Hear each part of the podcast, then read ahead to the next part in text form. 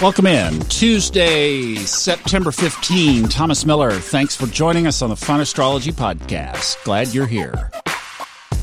Boy, I'll tell you what, today is one of those days that you might just feel like you're aspected. what do I mean, feel like you're aspected?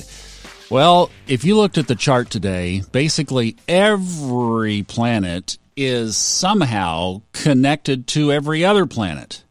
And how that might translate to your life is simply you just feel like you're being bombarded. You know, you feel like you're in the in the lottery ball machine at 10 p.m. on a on a Wednesday night. You just feel blah blah blah blah blah because everything's just kind of bouncing off of each other. So we have so many that if I were to start mentioning them, you would start to blow bubbles. The biggest one today, uh, the standout perhaps, is the very direct aspect between Venus and Uranus. So, those of you who are looking for love, you might find it in all the weird places. Or maybe your partner does something strange. I mean, truly, just like there's something in the relationship that you might be in that, wow, you didn't expect that. So that's going on for most of the day. But like I said, if I were to go through this whole chart, you would beg me to stop. So I thought I would do something that makes this a little bit more practical because remember, tomorrow is the peak of this infamous thing we call the moon wobble. Now, the moon wobble is. Uh, it's nothing about nothing's wobbling nothing it does it really doesn't even involve the moon it's the nodes of the moon come to an aspect with the sun so it happens about every almost 90 days it's like every 86 point something or whatever days that the sun either conjuncts the nodes or squares the nodes. So just as the sun goes around, think about it, the nodes are the north and south nodes of the moon are always opposite each other, so they're always on an axis line directly across, and the sun is either going to be square to them or on top of one or the other uh, node. So that's the moon wobble peak, and you back up three weeks. That's the beginning. You go past it a week, and that's the end.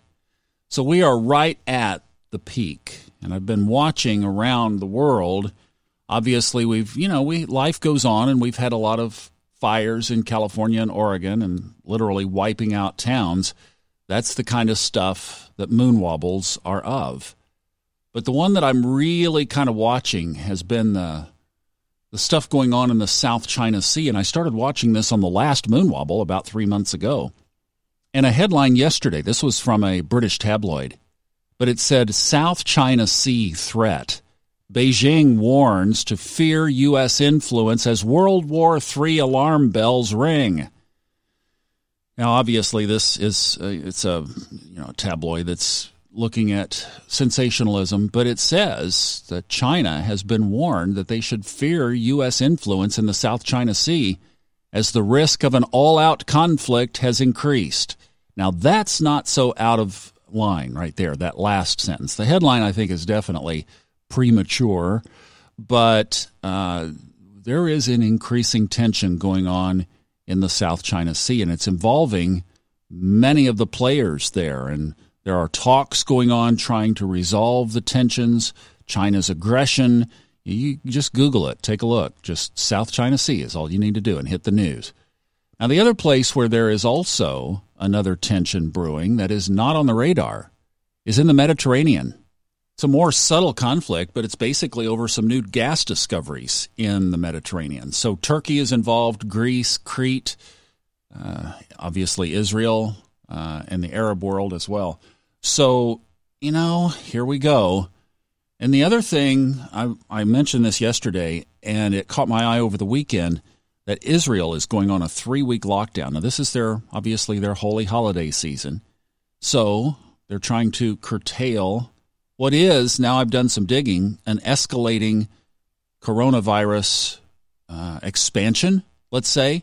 But it's not anything like what we have seen in other places in the world. And Obviously, they're trying to keep it from becoming something like that. But as I read through the headlines yesterday, I just saw several things that were talking about expansion of coronavirus in France and in other places. So here we have just had Jupiter turn direct.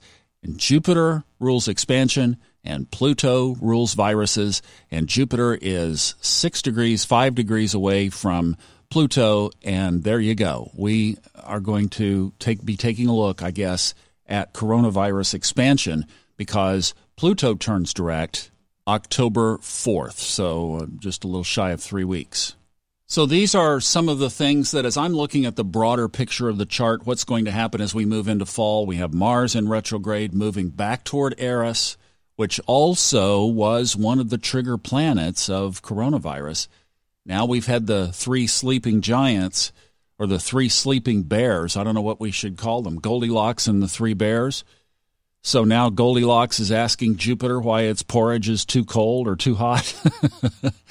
and pretty soon Saturn is going to wake up and give a big yawn and then say, Well, I need to go over. Uh, uh, I need to go over into Aquarius.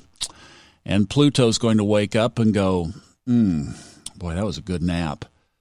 And is going to realize that Jupiter's playing bumper cars with it. And I don't know those three could be up to no good.